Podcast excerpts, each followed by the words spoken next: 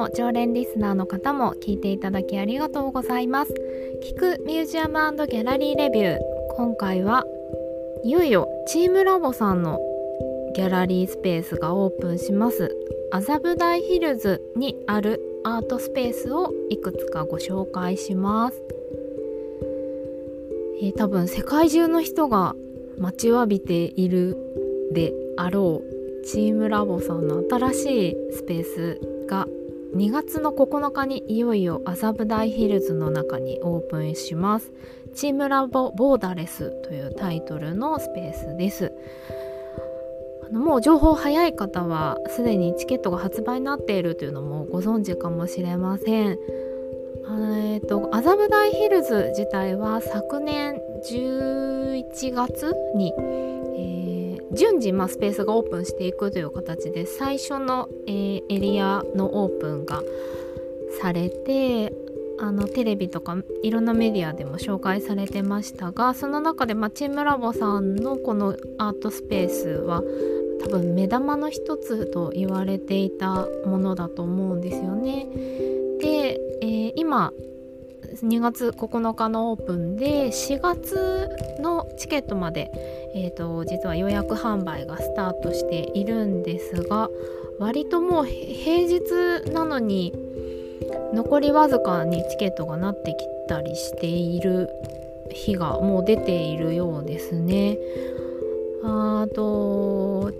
ちなみにお値段があのダイナミックプライシングが導入されていますね。あの日によってちょっと値段のレンジがあるっていう。えーと、18歳以上が全て大人の料金になっていて3800円から4800円。で中学生から高校生ですね。13歳から17歳の方は2800円。これはあのそのどの日も変わらずだそうですね。大人だけダイナミックプライシングですね。で小学生以下4歳から12歳だから就学前のお子様4歳からもうすでに料金が発生するようですがお子様で1900円だそうです。ね、ちょっと,、えーと、美術館の展覧会博物館展覧会のチケットと比べたらやっぱりちょっとお値段しますよね。うん、なんかやはりテーマパークのような感覚のスペースなのかなと思いますが、えーと、報道陣向けのプレスリリース拝見しますとどうやら50作品ぐらい空間に準備されているそうなんですね。世界初公開の作品も含めてあるそうで実はあの11月のプレオープンの時にほんと一部だけ作品拝見することができたんですよ。あの報道陣向けに本当に限定されたあの機会だったんですけどもあの実は参加させてもらいましたが2つだけ見せてもらってそれだけでもやっぱあもうまさにチームラボだなという小あのスペースになっていたんですけどちょっとリンクも貼っておきますが2作品であれだあの凄さだったのでもう50作品もあったらどうなってんだろうなっていうちょっとドキドキしていますあのー、こちらも2月の9日オープン前に実は報道陣向けの、えーと、公開紹介イベントあの内覧会というものに実は参加させてもらえることになっているのでちょっと楽しみでもありますね。でそんな麻布台ヒルズというスペース、まあ、そもそもどんなところなのか、まあね、年末にオープンしたもののなかなかまああのー、足を運んでみたっていう方はまだまだ少ないかなと思いますし何があるのかなとかいろいろあの不思議に思ってる方もいらっしゃるかなと思うので、えーと中でもまあちょっとアート寄りのスペースを簡単にこの配信でご紹介してきたらなと思います。えっとですね、だいたいまあ4項目ぐらいテーマじゃないですけどあのトピックを準備しております。まずはですねそもそも麻布台ヒルズっていう場所がもうなんかあの森ビルさんがもう街の区画まるっと作り変えちゃったみたいな本当に街を作り変えちゃったなっていうような本当に広い敷地を持っている商業施設っていうか商業エリアな場所です。の本音を申し上げると私この辺りのちょっと古いヴィンテージマンションとかが実は好きだったので、まあ、根こそぎなくなってしまったっていうのが正直なんかすごいもったいないなって思っていたりもします。あの南北線の六本木一丁目駅と、えー、日比谷線の神谷町駅っていうそれぞれの地下鉄の駅にこう挟まるような本当に地域一帯をまるっと本当に綺麗に作っちゃったっていう感じだったので改めて場所に行ってみてちょっと複雑な気持ちになりました。あの何とも言えない感じに これはもうどうしようもないんですけどね。東京再開発が本当にいろいろなところで行われているのでまあやむを得ないとも思うんですけど本当あのこの六本木一丁目駅から歩いて5分とか10分ぐらいだったかな。あと本当にもう15年ぐらい前になっちゃいますかね。あの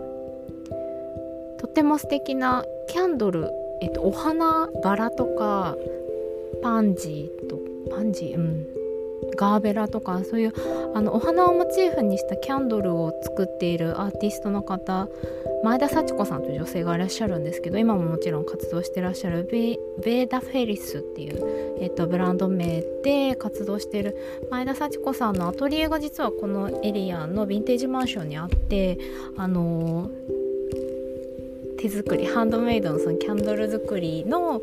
ワークショップに何度もお邪魔させてもらってたんですね。で確かに行っている何度か行った後にあのアトリエが表参道青山の方に移転しますっていうので青山の、えーと、青山ブックセンターの本店の近く裏手みたいなところのスペースに、えーとお引越しされちゃったんですよね。なので思えばその時期ぐらいからもしかしてもう再開発が動いていたのかななんて記憶をたどって思ったりもしてますます複雑な気持ちになってしまったんですけどうんとそんなちょっといきなりネガティブな話をしましたがえっ、ー、と多分森ビルさんはもう念願の街づくりをができた場所というところで多分30年とか本当に長いスパンでここの、え、麻布台ヒルズのエリアの開発というのにずっとあの注力されていらしたそうなのでやはりそのあの取り組みがものすごいってことがよくわかるあのスペ場所エリアにまさになっています。びっくりするぐらいあの整ってるものすごい場所ですね。多分。えっ、ー、と六本木丁目駅から歩いていくこともできますし神谷町駅からまあほぼほぼ地下鉄のその駅から直結しているので神谷町駅から例えばあのチームラボさんのボーダーレスミュージアムとかは行く方が近いかなと思いますがそんなあのどっちの駅からも一応歩いていける距離に麻布台ヒルズっていうのはそもそもあります。っていうぐらい広いです。で六本木からも歩いていけますね。うん。です。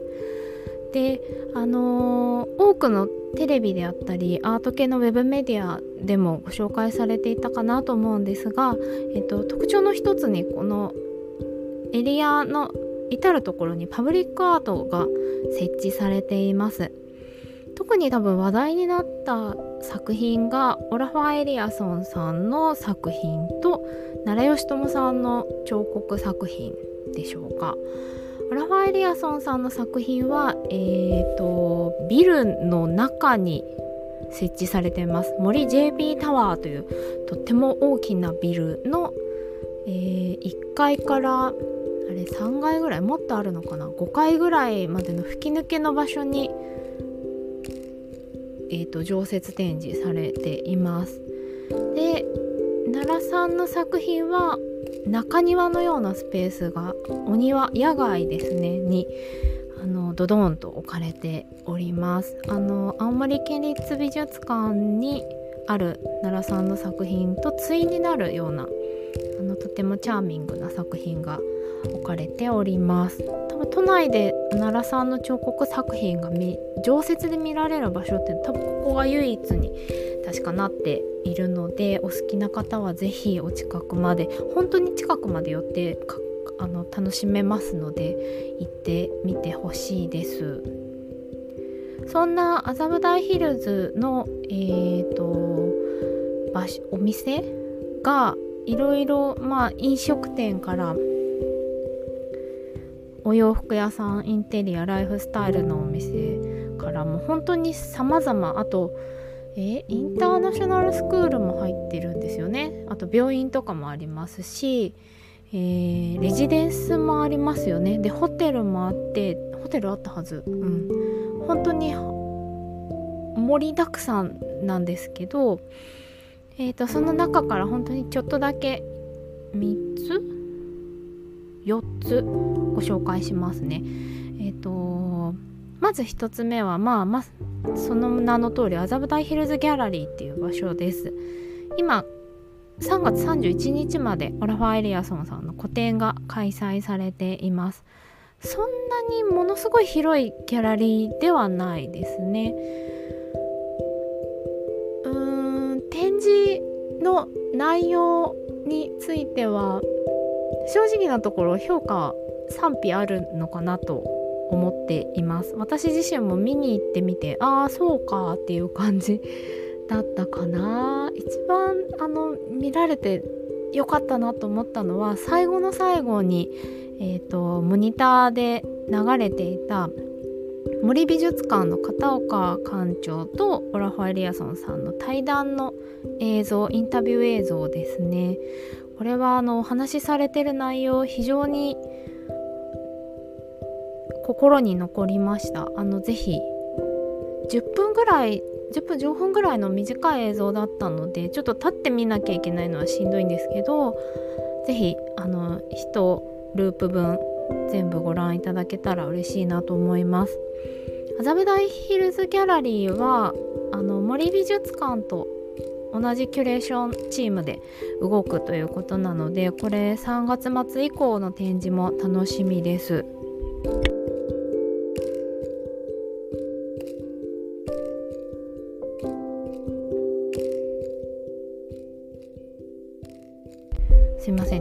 救急車の音が入ったのでしばらく無音になってしまいましたが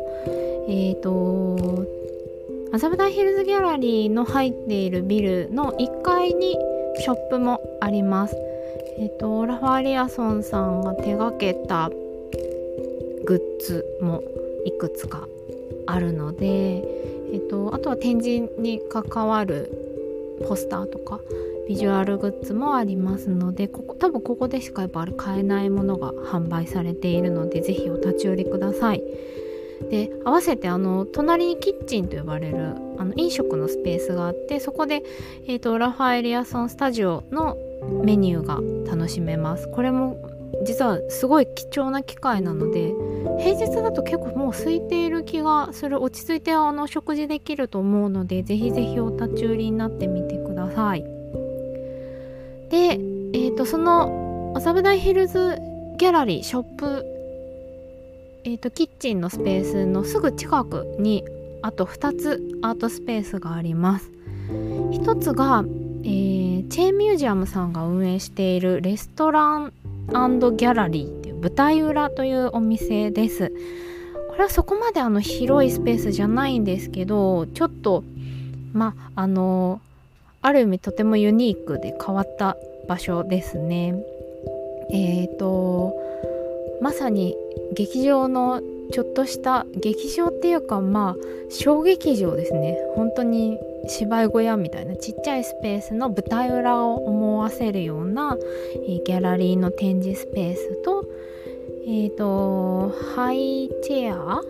ちょっと高い椅子だったりそんなに席数テーブル数多くない。多分4つぐらいだったかな。ぐらいのほんとこじんまりしたえっとお食事が楽しめる隠れ家っぽいレストランが一緒になっているスペースです。チェーンミュージアムさんはご存知でしょうかね。あのアプリケーションでアートスティッカーというサービスを運営していてイベントのチケット販売とかあとアーティストの皆さんの作品販売の場であったりギャラリーの展示の情報が紹介されていたりっていうアートに特化した、えーと、アプリサービスです。あとは同じ六本木の方に、えーと、アートかビーフンかパイチューというそれもレストランとギャラリーが一緒になってるあのスペースを運営していらっしゃったりとか他にもあのホテルに併設したギャラリーを、蔵前の方で運営されたりとかしている企業さんですね。で、えーと、この舞台裏ではちょうど今だと,、えーと、メディアアーティストの落合陽一さんの個展が開催されています。とね、3月17日までの会期でヌルアンという タイトルがついています。あと実はですね落合さんともお話をしながらこれあのオープニングで体験を取材させていただきました。実はここでヌルアンっていうのはお茶室の名前でして落合陽一さんって実は茶道お茶のお稽古をもう何年もやっていらっしゃるんですね。で私も実はお茶のお稽古してまして落合さんよりちょっと長くお稽古してるんですけど同じ裏千家のお茶を習っているお稽古していましてでその今回のこのヌルアンの個展は茶室をその舞台裏さんのギャラリースペースに落合さんが建ててしまったというお茶茶道にまつわるそして落合さんのメディアアートの作品群がほんと多数あの融合して展示されているとてもユニークな個展になっています。そうお話をさせてもらいながらまさにその、えっと、お茶室の中でお茶とお菓子をいただくっていう茶事お茶会茶事体験というものを取材させてもらいました。であのギャラリースペースの作品とかそのお茶室の外観とかは無料で見ることがいつでも誰でも見ることがオープンしてれば見られるんですけどこのお茶室の中に入ってお茶事を体験するというのは事前予約制で別料金がかかります。でもね多分絶対予約して是非中に入ってお茶楽しんでほしいですね。すごくあのー、体験しないとこの落合さんの今回の作品の全貌は全てはわからないと思いますしちょっと体験してもわかんないんじゃないかぐらいにものすごいさまざまなところにそしてあの細部の細部にまで落合さんのこうお茶事を主催するホストとして亭主としてのこう心意気といいますかおもてなしがもうものすごい詰まっていてえっ、ー、とうんすごかったです。ち ょ語彙が足りてないですけどあのお茶茶道のことお茶事のことをご存知の方ならもうあここにおここにこれみたいなそういういろいろこの気づきポイントがたくさん潜んでいるんですね。まあそもそもお茶茶道ってそんな感じじゃないですか。失礼とかあと取り合わせの妙をいろいろ読み解いていくことがすごく面白いと思うんですけどあのお茶を知らなくてもその落合さんの作品として本当にあの楽しめると言いますか本当驚きを持って体験できる体感できる空間になっているのでぜひぜひあの現地で楽しんでいただきたいです。僭越ですがその取材させてもらった内容はですねウェブメディアのタイムアウト東京というグローバルで、えーと、展開しているメディアがあるんですけどそちらに記事書かせていただいています。ちょっとあのお時間あればリンク貼っておきますのでお読みください。是非あの読んでいただけたら多分きっと体験したくなるはずのつもりで体験してもらいたいと思ってもらえるように頑張って書いたのでぜひぜひお読みになってください。そして予約してください。で2つ目3つ目3つ目か。えっ、ー、と集英社さんが運営している集英社漫画アートヘリテージ東京ギャラリーというスペースです。出版社の集英社さんですがもう名前の通りあの漫画アート漫画アートヘリテージっていうプロジェクトを2020年くらいからやってるのかな？はいあのー、ワンピースとかこち亀とかブリーチとかえっ、ー、とさまざまなあのー、ジャンプの名作を高性能高精細の印刷技術を用いて、えーと、その作家の皆さん漫画家の方が描かれた原画をベースにしてそれをもうほぼほぼ再現するような本当に素晴らしい印刷技術で、えー、制作した G クレプリントみたいな感覚でそのエディションがついて、えー、限定販売されるアート作品としての漫画っていうものを、えーと、すごい力を入れて展開していらっしゃってでここが、えーと初めてのリアルギャラリーリアルスペースでオープンさせた場所になりますなので世界で唯一ここだけっていうスペースです。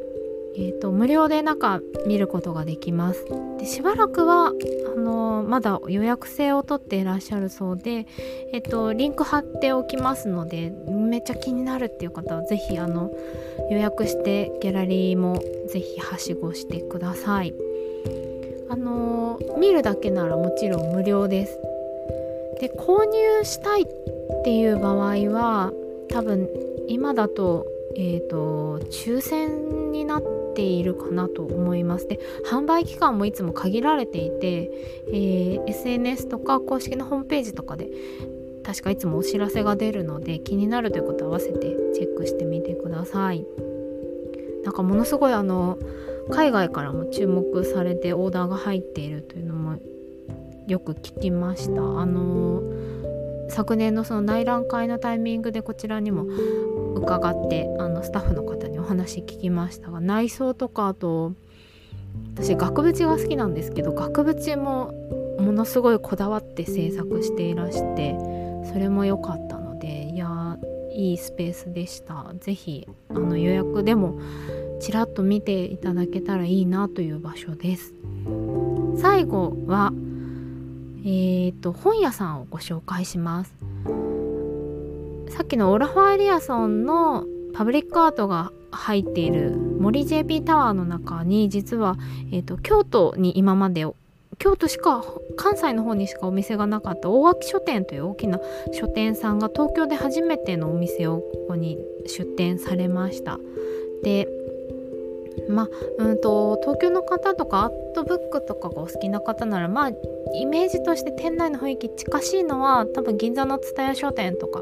ああいう雰囲気なんですけどここはですねあのー、アートブックの量と質がすごいと思います。あのー、ぜひお好きな方特に海外の写真集とかなかなか日本の書店で扱われてない書籍でアート系の本作品集とかはまあ多分ここに来れば絶対置いてあるっていう感じの品揃えの質と量になっています。すごいですここも。でできたらここで私あのアートブックのイベントをやろうと思っていて企画を今ちょうど準備してもいますのでもうちょっとしたらご紹介できるかな。頑張ります。私があの昨年末内覧会でお邪魔した時はあの布というテキスタイルのブランドを立ち上げて運営してらっしゃる須藤玲子さんのえっ、ー、とプロジェクトを We プラスという、えっと、男性2人のユニットがリサーチをして展示を行った京都糸糸っていう Explo Exploring Tango Threads。理想の糸を求めてっていうタイトルで、えーと、京都の大垣書店さんで確か展示をしばらくやっていたものが、えーとこちらに巡回という形であんまりあのリリースとか PR しててないと思うんですけど、あのー、結構すごいものが展示されているので是非こっちも見ていただけたらいいなと思います。ちょっと京都店で展示されてた時のプレスリリースのページも貼っておきます。リンク貼っておきますので気になるという方は合わせて是非ご覧ください。須藤玲子さんは2月に水戸芸術館でそのまさに布の大規模な回顧展を予定されていらっしゃいます。あと香川の方で日本だと国内展最初にやったんですけどもともとは香港で企画スタートした企画展が世界で巡回して、えーと、国内では香川に続いて水戸が2か所目になります。こっちもぜひ見に行きたいなと私思っておりますがあの気になる方合わせてチェックしてみてください。余談ですが最後にえーと、この麻布台ヒルズギャラリーまもなくあの世界最高峰のアートギャラリーがオープンします。なんかあのニュースなどでご覧になってる方もきっと多いと思いますがあの世界4大メガギャラリーって言われるうちの一つですね。ペースというギャラリーが日本の東京についにオープンします。ちなみに4大ギャラリーっていうとガゴシアンハウザーワースデイビッド・ツバルナーそしてペースギャラリーだそうです。そうなんだっていう感じかもしれませんが えっ、ー、とまあ東京日本に拠点をこのメガギャラリーが置くっていうのはそのまあ東京を中心としたアジアの市場をアートのえ、ー、と市場として成長が見込めると思っての出店なんじゃないかなと思うんですよね。えっと3月なのかな？4月なのかな？春に一応オープンという風にニュースは出ております。ちょっとまだ今収録してる時点でオープン日のリリースが出ていないのでいつだろうな？楽しみですね。なメガギャラリーでも皆さん無料で自由に入ることができるので是非オープンしたら足を運んでみてください。ということでこの音声配信「聞くミュージアムギャラリーレビューは」私、えっと、アートライターをフリーランスでやっておりますその他、えっと、ミュージアムとかアートにまつわるコラムですとかインタビューなどの記事を書いておりますライターのナオミがさまざまな展覧会ミュージアムギャラリーなどに足を運んだ話取材した話などなどを聞いてくださるあなたに向けてお話ししている編集なし取って出しの音声コンテンツです。気軽に聞き流していただいて日常的にアートを楽しむきっかけになっていただけたらとても嬉しいですではまたお耳にかかれるのを楽しみにしています聞いていただきありがとうございました。